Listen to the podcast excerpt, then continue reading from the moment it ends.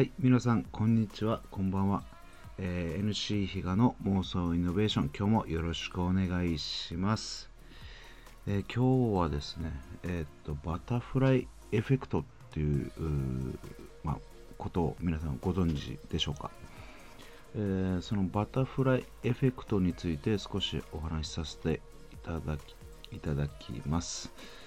えーまあ、そもそもバタフライエフェクトって何なのかっていうところなんですが、まあ別名バタフライ効果とか言ったりします。これはまカオス理論における、まあ、初期値鋭敏性の、まあえー前的な言い換えというふうに言われています。まあ、そのカオス理論って何なのかっていうところなんですが、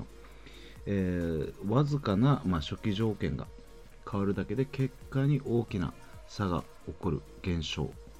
とかあとは予想がつかないような複雑な現象を起こす微分方程式、力学系を扱う理論、えーというふうに言われています。はい、でそのバタフライ効果バタフライエフェクトその表現をですね初めに、えー説いた方が気象学者のエドワード・ローレンツさんが言ったというふうに、え言われていてですね。それが大体1972年アメリカ科学振興協会で行った、ま、講演のタイトル、まあ、そこからそれに由来しているというふうに言われています、まあ、タイトルはですね、え予測可能性ブラジルの1匹の蝶の羽ばたきは、あまあ、テキサスで竜巻を引き起こすのかというような、えーものだったそうです。えーそのおローレンツさんですね、まあえーそのおローレローレンツさん自身は、まあ、その初期値鋭敏性の象徴としてもともとは、まあ、カモメをお使っていたそうなんですが、えーその学会のですね発表した学会での主賓者あーで、えー気象学者のフィリップ・メリリースが、まあ、蝶に、えーまあ、変更したということで、まあ、そのおタイトルになって、えー結果的にバタフライエフェクトバタフライ効果というふうな名前がついているらしいんですね、えーそのバタフライ効果とはあまあ、変化や原因が連鎖反応を重ねて大きな結果やま状態を生み出すようなことというふうに言われています。えーまあ、このタイトルに由来するものになるんですけども例えばブラジルにいる蝶々がですね、まあ、羽ばたくという一つの現象が結果的に、えーアメリカのテキサスで竜巻が発生するというふうにつながっていく、まあ、そういったものですよというお話です。なので、まあ、小さな変化が連鎖反応を重ねた結果予想もつかない結果を生み出す。えーそういったことなんですっていういうことですね。えーこのスーパーコンピューターに、まあ、完璧な計算書を打ち込んでも不確定要素が多すぎて、えーその天気予報であるあってもですね、まあ、完璧な推測は不可能であると。なので天気予報でなかなか100%っていうふうには言わないのは、まあ、そういったところがあるそうなんですね。えーまあ、重力、風、高さ、まあ、気温とかですね、まあ、いろんな要素が入り混じっているという部分が、えーまあ、原因というふうに言われています。で、まあ、実例のところでですね、えーまあ、いくつかあってですね、えー例えば、えーこの人類史の中でですね、ある少年が、まあ、オーストラリアのウィーンで、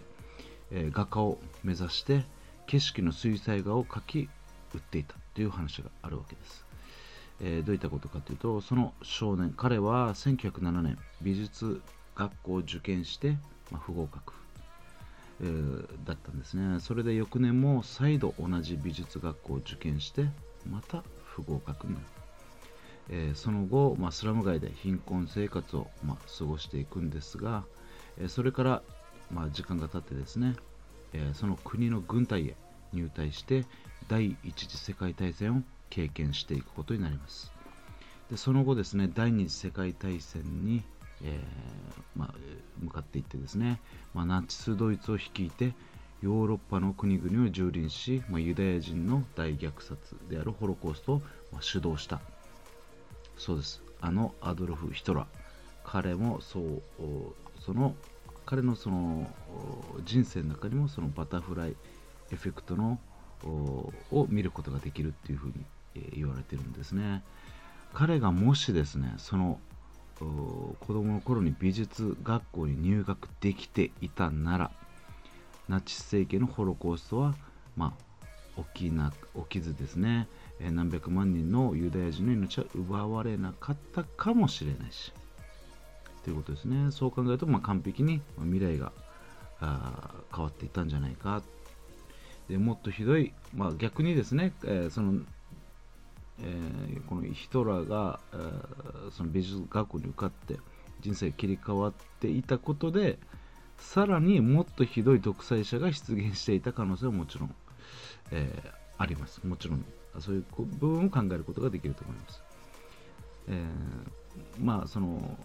ヒトラーのヒトラーの人生においてバタフライエフェクトをなんではないかという部分で見ていくと美術学校に入れなかったということが、まあ、連鎖反応的に、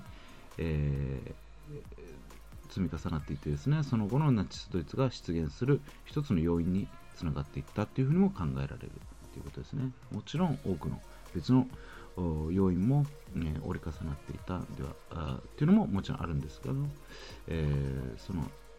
ヒトラーの中にも、まあ、そういった要因要素があるんじゃないかということですね。さらにアメリカのですね、えー、大統領のこのジョン・ F・ ケネディの人生においてもそのバタフライエフェクト効果っていうのも見ることができるというふうな話もあります。そのジョン・ F・ ケネディ、彼はですね その幼少期からま体が非常に弱かったというふうに言われています。で生まれつきの虚弱体質だったそうです。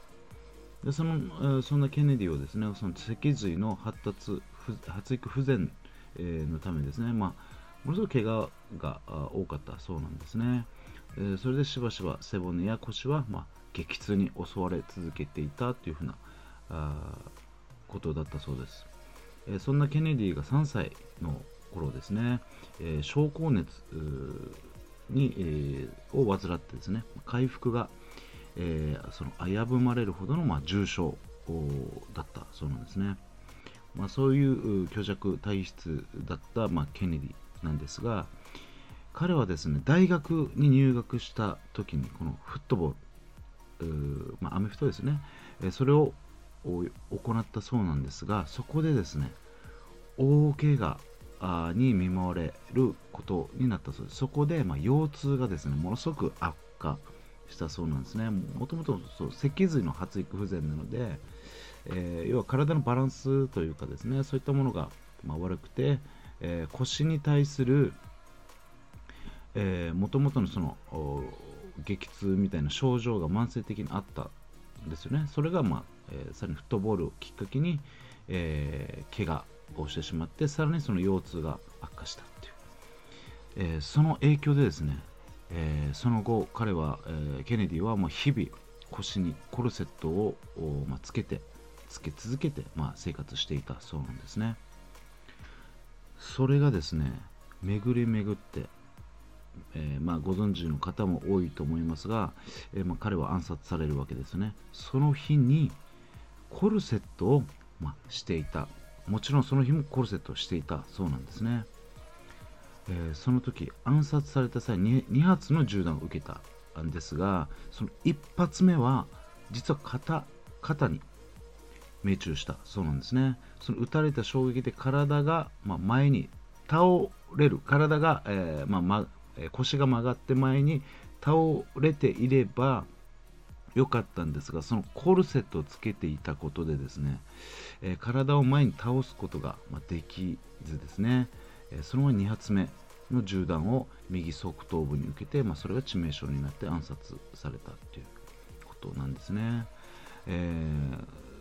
なので1発目は致命傷ではなかったんですが、この2発目を受けるきっかけの一つであったのが、まあ、このコルセットというふうに言われている部分もあります。その時に体を前に倒すことができていれば2発目はもしかしたらあ受けなかったんじゃないかというふうに、えー、言ってる専門家も、まあ、いるということなんですね。ということはその彼は大学時代にフットボールをしないでですね体のケアをしっかりしていればもしかしたらコルセットをつける必要がなく、えー、その後の暗殺も未遂で終わったのかもしれない。まあそもそも大統領になってなかったかもしれないっていうのももちろんあるんですけどね、えー、まあ、いろんな都市伝説的なところでは、まあ、いろんな話はありますけどもただその暗殺に至った経緯っていうのがもともとの体の虚弱体質から大学でフットボールをした時に、まあ、怪我が、えー、怪我に伴ってもともと持ってたその腰痛がですね悪化して結果的にその後の人生でコルセットをもうし続けるという、うん、結果になって、えー、その暗殺に、えー、銃弾2発受けて2発目が、えー、致命傷になるような結果を受けた要因として考えられるという部分なんですよね。なので実はもう我々、まあそれが我々自身ですよね。その実はもう日々、えー、人間は一日の無意識の中での、えー、その判断なんですが、まあえー、まあ、選択ですよね無意識での選択っていうところで例えば、え座ってるところから立つとかトイレに行くとか、え例えば、え定食で小皿とかいろんな皿の中で無意識に、えスープを手に取るとかそういったところが、え実は一日の中数万回選択し続けてるっていう部分があってその選択一つ一つが実はその後の自分の人生をどんどんどんどん変えていってるっていうような、まあ、部分も考えられるわけですよね。あのー、まあ、そういった部分を考えていくといかにその一つ一つの自分の選択が、まあ、今後の自分の人生を左右する可能性があることなのかという部分になっていきますよね。日々いかに、えー、その意識する部分を重要な意識する部分が重要なのかっていう部分が、まあ、この一つの、